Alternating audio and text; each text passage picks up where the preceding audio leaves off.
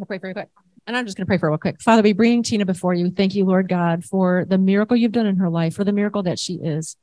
Lord, just testifying what a loving and gracious God you are, how you are a redeeming God, Lord. I pray, Father, really burn in our hearts, Lord, what you're speaking to us this morning. How can we, how can we love better, God? Help us to get out of what is comfortable and what is familiar, what is safe for us, and really go out there and find these women and find these men. Um, not just rescuing the unborn, but rescuing these men and women from from traumatic, traumatic choices, Lord.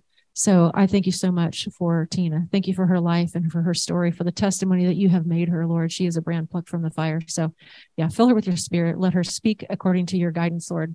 We pray this in Jesus' name. Amen. I guess you could talk better holding. Well, good morning.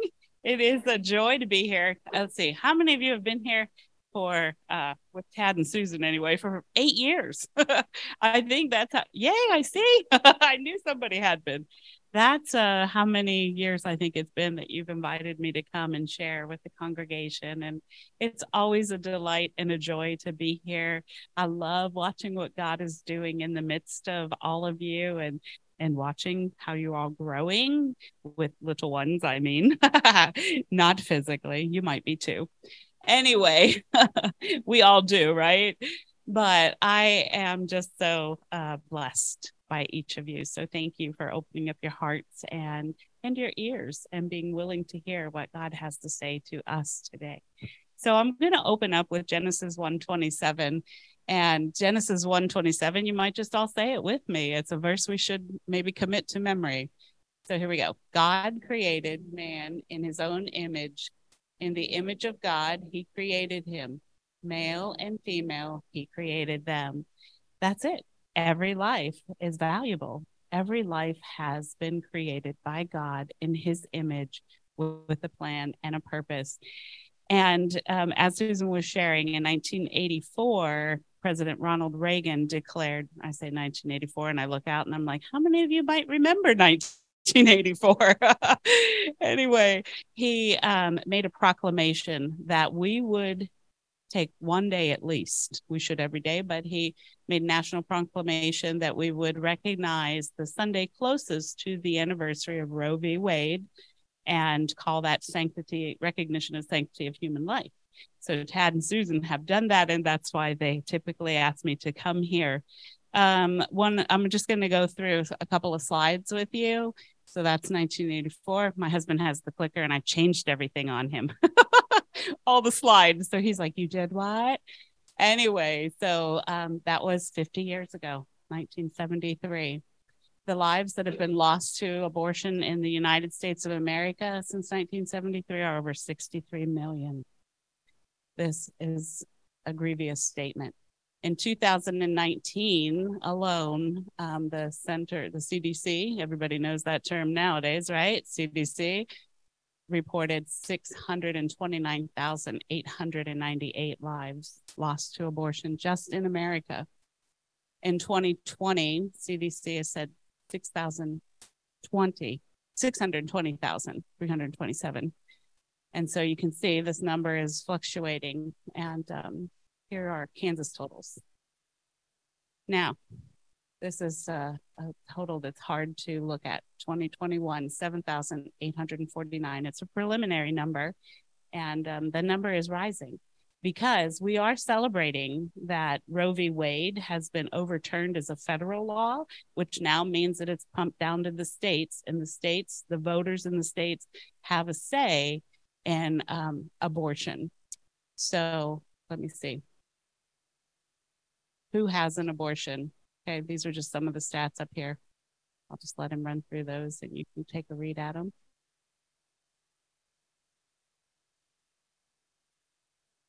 Four in 10 regularly attend church.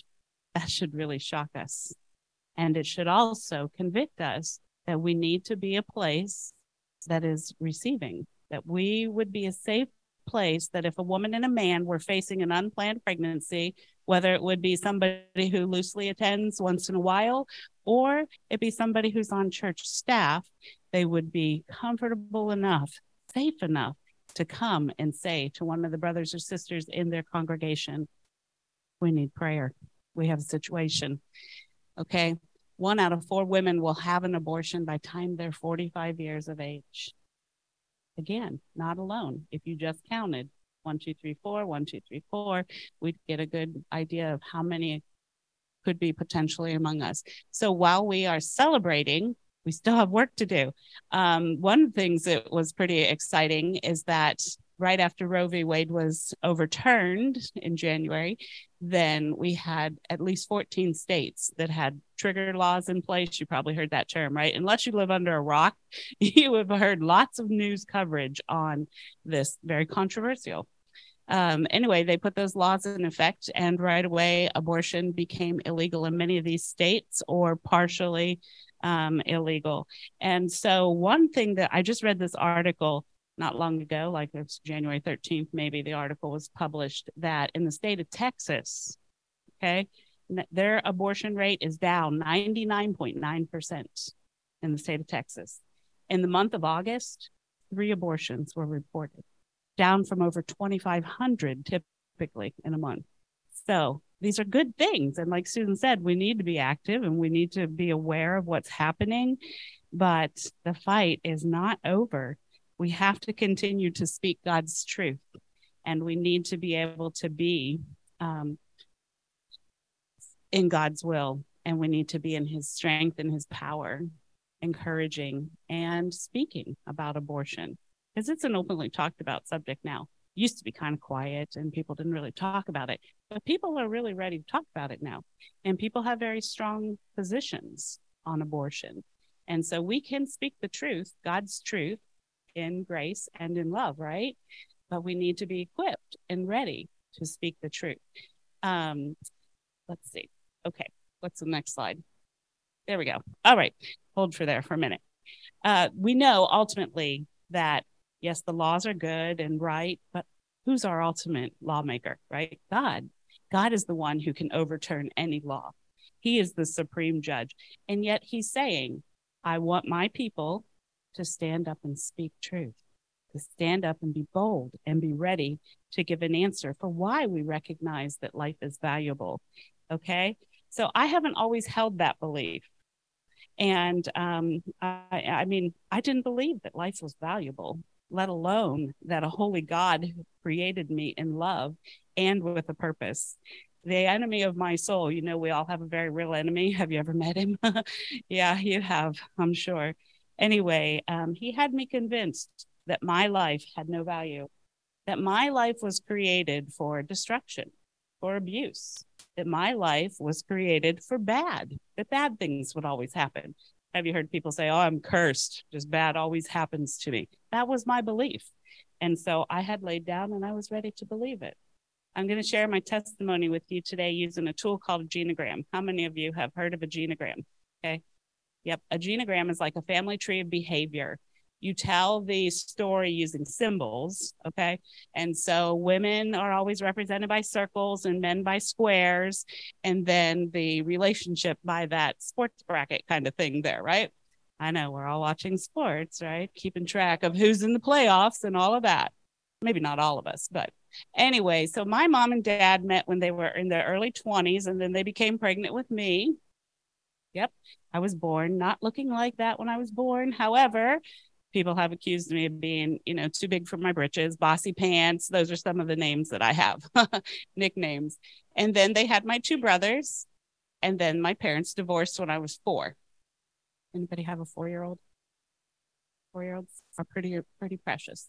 So my whole world fell apart. My dad went on and he married his second wife, and they had my sister, and they divorced. And then he married his third wife and they divorced. And then my mom, she was marrying four different times and divorcing. Whew. What do you think I believed about relationships? They don't last, right? I mean, people would say to me, What do you want to be when you grow up? And I was like, Oh, I just want to be a mommy and I'm going to live happily ever after. Did anybody else have that dream? Like when you turned the last page of the storybook and it said, And they lived happily ever after. This is what I thought could happen to my life. So uh, both of my parents struggled with addictions, alcohol, drugs. There was some mental illness in my family, and um, oftentimes there was abuse happening in my family to the children. When I was 13 years old, I lived with my mother and um, was being abused by a stepdad and also being trafficked. It's not something that I often share, but for now, I'm sharing it with you. Um, he believed that was the best way for our family to earn income. And so when I was 13 years old, I became pregnant. Wow. There I was, my dream coming true. Always wanted to be a mommy, but I'm 13. And the adults in my life were saying, There's no way you can't have a child. The only answer for you is abortion. I didn't know what an abortion was. It wasn't talked about like it's talked about now. Um, I was scared. And abortion is a hard topic to talk about. It is, especially if you have had personal experience with an abortion. So I'm going to ask you hang on. Sanctity of Human Life Sundays used to be really hard for me to sit in church and hear the message of how valuable life is, knowing that my first child's life tragically ended in abortion. But we serve a God who is full of hope, healing, and forgiveness. Okay. So hang on. So there I was, 13 years old. I had an abortion, and um, I was full of a lot of pain when I left that clinic. Lots of pain up here in the mental realm and my emotions. Um, I really was beside myself and began to live a pretty reckless life, trying to self medicate, numb out all that pain from the abuse, from the trauma, from the abortion, abortion. And so there I was doing alcohol, drugs, and lots of promiscuity myself. I met a guy named Tom when I was 15, and um, we got pregnant because I was looking for love in all the wrong places, right? I thought he was my knight in shining armor and, you know, he would make me feel whole. And so we got pregnant when I was 15. I lived with my dad at the time. Dad never knew about the abortion because remember, I lived with my mom. And uh, so I was terrified to tell him that I was pregnant. I'm thankful to say that when I told my dad, he agreed with my choice, which was I was going to have the baby and I was going to raise that baby because I knew from that past abortion that I could never go through that again. That I could, I, I really in my heart made a vow that I would never hurt another child again as long as I lived. And so I was thankful that dad agreed with me. And he said, Yeah, you are going to have this baby. And then he said, I want to talk to that Tom Price. And, you know, Tom gets right. Tom came over and he sat in the chair closest to the front door in case he had to make a quick getaway. Right. And uh, he said, Here's the deal you two played like adults. Now you're going to pay like adults. I'm not going to raise your child and Tom offered to marry me, my knight in shining armor, and dad said no. Remember what happened in the beginning of my story? My parents got married because they were pregnant with me. So dad said no. And um, we waited until my senior year, we had our baby. And then uh, in our, my senior year, we got married because I turned 18 and I could. I am thankful to say that 38, well, February 23rd will be 38 years that we'll celebrate our marriage together. Amen. that was a um, a spoiler alert. but uh, we had our daughter Valerie, and then uh, Tom had joined the army, and we were doing like the recruiter said, going around seeing the sights of the world and all those things. And we had two miscarriages, and then we had our son Thomas. So here I was on my happily ever after life. I was on a mission. Okay. I thought if you're going to have a happily ever after life, well, then you're certainly going to have to be a perfect person, right? So I was trying to be the perfect woman, the perfect wife, the perfect mother, the perfect everything. Does anybody else share this struggle of striving for perfection? Well, then you could agree with me that there's not a lot of peace when you're striving for perfection, is there? And so there we are trying to live this life in 1990. Tom came home. We lived in Fort Leonard Wood, Missouri. And uh, he was in the army and he came home and he was being shipped off to the Gulf War. Well, that was not in happily ever after life. I couldn't deal with it. Mean, you can't argue with the army. He had to go. And he left and I uh, fell apart. And so I couldn't control this area of my life. I turned to alcohol drank and I drank and I drank until I passed out every night. Not very proud to say it, but our kids were basically raising themselves. They were seven and two at the time. and uh, my house was falling apart around us, and they were taking care of themselves. And I realized I am beginning to do the very things that I said I would not never do. I would never be like my parents. I know some of us have made that statement. I would never allow my children to suffer or experience pain. And here I was continuing this family cycle of dysfunction. So it did shake me enough that I thought about this woman who I just thought, wow, she has a perfect life. I'm going to call her and ask her, how are you doing this?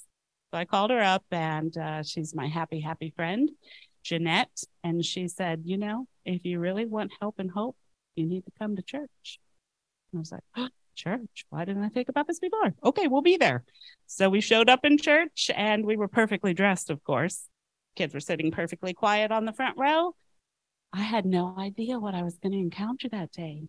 That day, I encountered the living God the pastor was telling me i mean there were other in the room others in the room like you but you've ever been there and it's just you right he's talking right to you and he was telling me about this god who loves us so much that he recognized that we were separated from him because of sin. And so he sent his son jesus to pay the price for our sin that we might be forgiven and reunited with him reconciled with him and that we would have we could have the hope of a happily ever after life for all eternity. And uh, this jesus wanted a relationship with me and so i bent my knee and i asked jesus christ to forgive me for all of my past sin and to heal me for all of the brokenness that i had encountered and I became what Second Corinthians 5:17 tells us, a new creation. That's right. So, a lot of people as I've told my shared my um, testimony with others, um, a lot of people have asked me, "Well, how did you walk free from all of that? That's a lot, right? How did you walk free from all of that destruction?" And so I thought I would share a little bit of that with you today. I love that you talked about the discipleship class, or what's the book called now? There's more. There's more. Yeah. Because that's what God showed me that it was going to take a core group of believers to pour God's truth into my life, to walk beside me so that I could learn what my true identity is. And uh, he knew that I needed that major healing in lots of areas. I would go to church and the worship music would be on like today, you know, just like tears, like somebody turned on the faucet, cry, cry, cry, cry. And and I would apologize. I'm so sorry. I'm so sorry. And one friend finally said, There's healing in those tears. Let them roll. God wants you to open up and allow him in.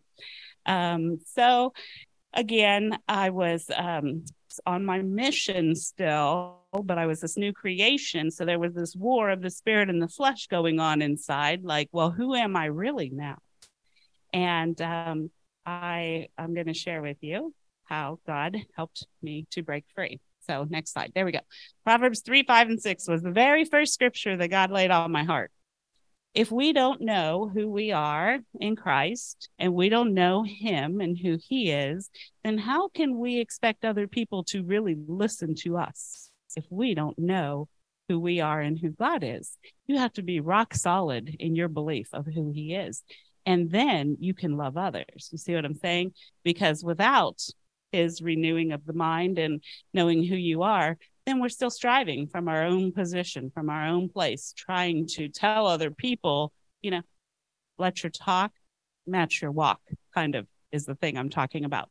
So Proverbs 3, 5, and 6 was the first verse that God ever helped me to memorize. And I was probably there for like a year when I kept saying, okay, I got it. What's next? He was like, we're not just talking about memorizing. Let's let this sink deep. So trust in the Lord with all your heart and do not lean on your own understanding. In all your ways, acknowledge him, and he will make straight your paths. Well, that's what I did. I read lots of self help books and listened to all the secular experts and, you know, forming my own understanding of what it means to be a good person. Um, and I was forgetting the one piece. Oh, I need to acknowledge God in some of my ways. Nope. all, all my ways. So that was the first thing that um, that happened in my life. And I remember I was probably only a believer for less than six months. And I heard this term about fasting. And I was like, oh, fasting. There's power in fasting. I was like, you see God in fasting. I'm like, I'm going to be doing this. And I'm an all or nothing person. And so it wasn't like I'll just fast breakfast. It was like, I'll fast for three days. That's what I'll do. And so I grabbed my Bible and um, instead of listening to, you know, all the secular teachings and everything, I just said, I'm just, I'm only going to read the Bible. I fasted from food and I fasted from all the um, influences influencers that had recently had been turning to for years. When I began to read God's word, I started in the um, book of John because that's what the chaplain said. He said, start reading in the book of John if you really want to know who Jesus is. So I started reading in the book of John, and then I felt impressed by the Spirit to write, take a notebook. And every time I saw a phrase that said, um, and you are in Christ, you are, okay, I'm learning my new identity at the end of that, I'm reading all the way through John, all the way to Revelation, writing down every time I saw those phrases that were giving me an inkling into who believers really are, what we're called, what we what power we have in us. By the end of the three days, I had over a hundred scriptures written down. That's pretty powerful. You see, God will teach you. God speaks just ask him. So I began to see my new identity. I typed those things up and I put them in prominent places, you know, where I would see them. And um, I tried to really meditate on that. The next thing that happened was I realized my mind was so oh perverted and so like off track in worldliness and god laid romans 12 on my heart this time it wasn't like just memorize romans 2 it was like let's memorize the whole chapter and i was like a whole chapter of the bible well you can do it because if you have the power of Christ in you, his spirit, the same power that rose Jesus from the dead, can help you memorize a passage in the Bible, right? So I meditated on Romans 12, in particular, Romans 2. And it says, Do not be conformed to this world. That's what we formerly were, right? We, we knew, we learned, we grew according to the world system and the world way. But when we came to Christ, we're called to be transformed by the renewing of our mind. Why? So that we can prove what the will of God is, that which is good and acceptable and perfect and I began to recognize the mind needed renewed. Simply stated, renewing your mind according to Romans 12 2 means interpreting, interpreting life through God's lens. Now you come before God with everything in your life and you say, Help me to see your way here, God. Help me to see you. And um, so, yeah, my counselor, I've had to go through many years of Christian counseling. It's okay if you need to, you know, seek out Christian counseling or biblical counseling, pastoral counseling, because you have a lot of trauma in your life and you can't quite walk it alone. Susan has helped me walk through a lot. Thank you. And to process and put things where they needed to be. But she, one time, my professional Christian counselor said, um, you know, your belief system comes from your experiences trauma, woundedness, perception, what you think about yourself, other people's perceptions, your preferences, you know, like, oh, I prefer to be. And uh, this is where your belief system comes from, but it needs renewed because it's all from the world and not from God. And if you haven't sought it in His um, word, the, the last thing I'm going to share is this new strength that I had. Okay, the new strength that I had, Galatians 2:20. This is a beautiful passage. I have been crucified with Christ is no longer I who live, no longer I who live, but Christ who lives in me. And the life I now live in the flesh, I live by faith in the Son of God. You don't always feel like you're a child of God. Okay.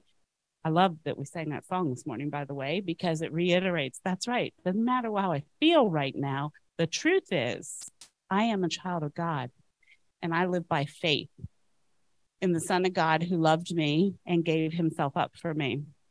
This is where the new strength came from.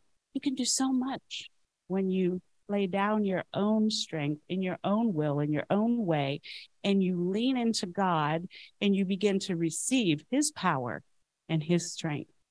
That's powerful. So here's the end of my genogram here. Okay. I never ever imagined that this would be my life now, that God would redeem us from the pit and that he would start a new generation, a new heritage, a new family line. Um, I do have the opportunity of going into our local jail and talking with some of the ladies there. And one of my uh, friends comes with me. She's a retired detective, so I always feel safe when we go in. I'm like, "Hey, Kathy, you think if the ladies get a little rambunctious, you still know what to do?" And she said, "Oh yeah." so I like going in with her. Anyway, but she was telling a story that um, she had heard about someone who was walking. Okay, they had a rope Okay. And on the rope was like the dad and the mom and uncles and all their sin and all their baggage. Okay. And so they're all connected to this rope. But then that person was like, Oh, I got so much horrible things in my past. And then they came to Jesus and Jesus cut the rope. And then he said, Your bloodline is mine. Now, this is your your bloodline. And this is where you belong. And this is what god has done in my life and in your life. Anyone who comes to christ and believes in him. And i never dreamed that tom and i would be celebrating 38 years marriage that we would have two grown children married to christ followers and that we would have these five soon to be six grandbabies all being raised to be christ followers and all of those patterns of destruction, um, divorce, and addiction and abuse broken away. A new chain. That's right. Hallelujah. And so that's what I'm saying to you today. Be open with your story. Be, know who you are in Christ. Let your mind be renewed in the power of Him, and He will tell you, I am a gracious and compassionate, long suffering, forgiving, redeeming God you be the same to anyone that walks in your door. And so, as you said, Susan, the work has just begun. I mean, it's not dependent on the laws, it's dependent on you and I submitting and uh, surrendering to the power of Christ. Christ in us. You may meet someone and think, I wouldn't even know what to say. I wouldn't know what to do. I don't have a story like that. I've never been through anything that they've been through. But here's what I do I've never been in jail either. And he sends me in there, and I'm like, oh, Lord, what will I do? I will say, God, please help me. I don't know what you want to say. I'm stepping aside, Lord. You just use me like your tool, like your vessel, and you flow through me. So don't be afraid of anyone that you would meet in your path that might say to you, I got this issue going on. Don't be afraid. The Spirit will help you. God will help you, but be willing. Be willing. Every day, wake up and say, God, would you help me to look outside of myself and this life of mine that I'm pursuing, happiness and whatever the great American dream is anymore? Help me to look outside of that, God. Help me to have your eyes. Help me to look and to see other people the way that you do. And Lord, use me. Use me today in whatever way you want. And so I say to you, what is your story? We all have one. We all have a story. What do you believe about yourself? What do you believe about God? And will you let Him use you? Because we are the very vessels that have this hidden treasure within us. I want everybody to know what God has done in my life because I have the heart of God that says, It is my will that not one would perish, but that all would come to repentance and have a saving knowledge of Jesus Christ. We're kingdom builders, right? We're ambassadors. We've been sent by God. Matthew 28. Read, spend some time in the end of that chapter. If you know Christ, then he's called you to go and make disciples. So thank you for letting me share. Shall I pray with each of you? I'll be available afterwards if you want to talk more. If you, yeah, I'll just be here. Who, Father, thank you so much. God, you know who in our weakness, Lord, we are weak, but you are strong. And so, Father, we just come to you and we repent on behalf of the body of Christ, Lord, that we have come become complacent or fearful or not willing to speak and to share your truth, Lord. Father, forgive us.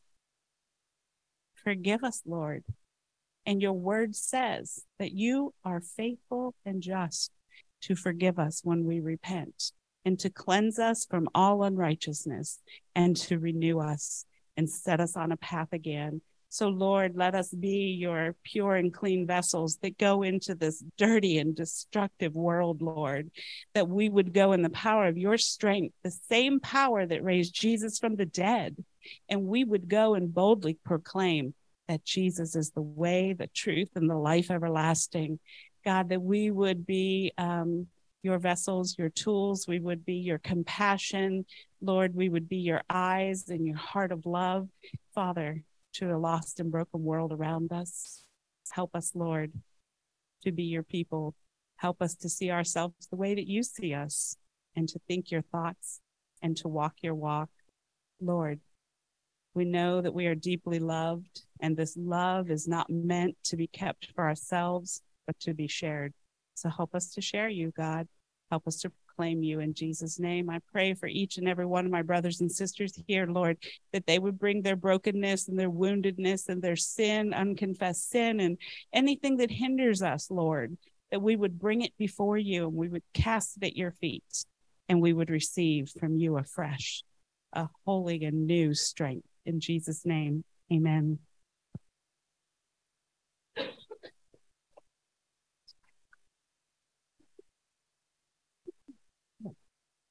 Thank you. Yeah. Thank you so much, Tina. I didn't know if you guys might have a question or two for her. We have a little time. So if anybody has a question, I have a question. Okay, I'm going to ask my question. Well, so kind of as I was hinting before, so Roe v. Wade has been overturned, but m- most of us just aren't even really sure, like, what do we do now? What specifics do you have? Uh, to exhort the church. What should the church be doing now? Anything? I mean, you've you've done everything. You've you've worked at every level of this. So, um, what? Yeah, what uh, exhortation do you have for the church to get off our seats and make a difference? Thank you. It's a great question, and I would love to talk about it. I have um, worked at the Pregnancy Service Center in Salina. Life Choices here in Manhattan. I don't know if you're all familiar with that or not, but it is a crisis pregnancy center that is Christ centered. And um, before I went there, I was like super intimidated about talking to other people about my faith, really. I know it's hard to believe me intimidated because I'm up here like a magpie on and on, but really I was. And then going there, we had some training and um, you could actually find this probably online at carenet.org. It's called Making Life Disciples, the training is. And it, it really just equipped me on how to ask good questions. Okay. This is like in, in like, um, counseling places too, probably, or I don't know what classes some of you have taken, but this is kind of like practical life skills. All right. If you want to be a good friend, be a good listener, right?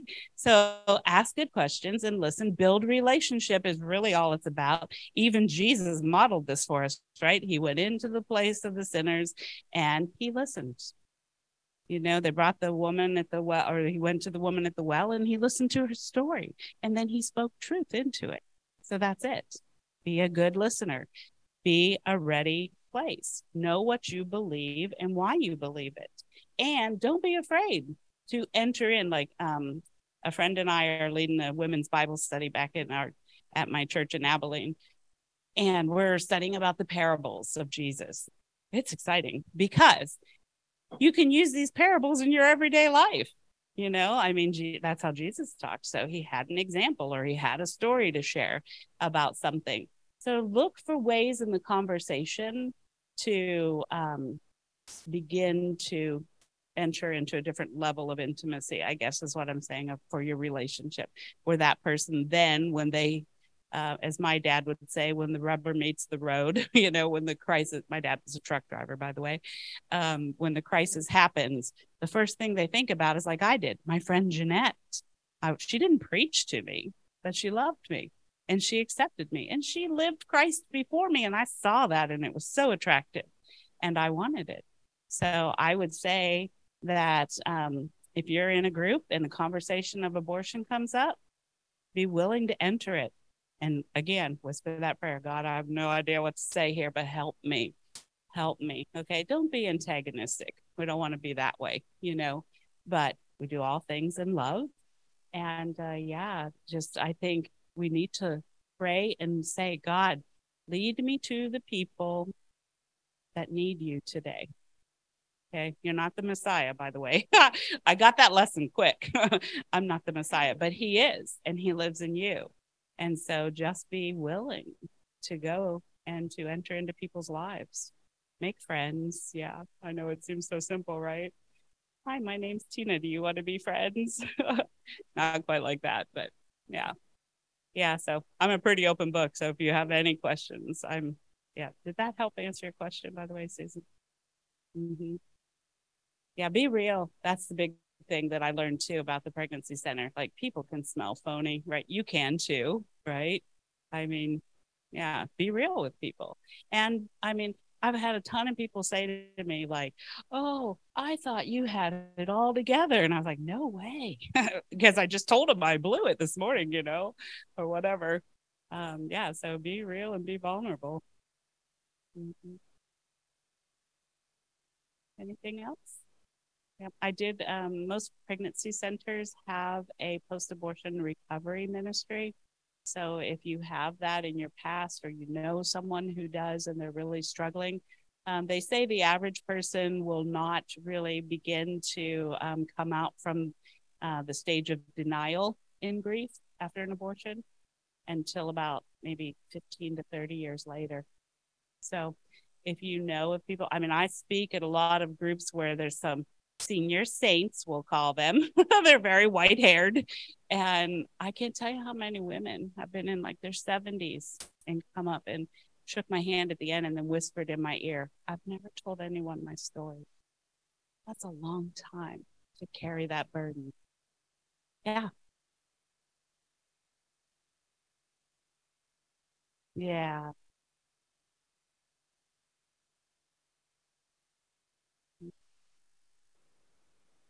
Yeah.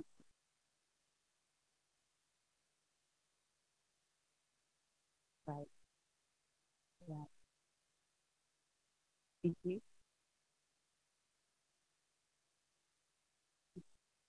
Yeah.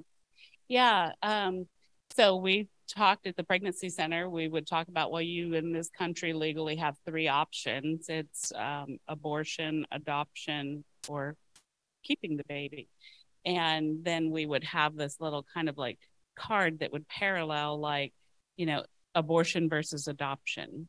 You know one ends in death one end ends in life you know, and you just would go on and share some of those things. But for adoption, you have to, it's hard too, because I would be sitting across from a woman who was contemplating abortion. She's only about six or eight weeks pregnant. And she's thinking, I have no attachment yet to this baby because I haven't felt it move or anything. And, um, but you're asking me to carry the baby for nine months and then give the baby away? It's a hard decision for them to make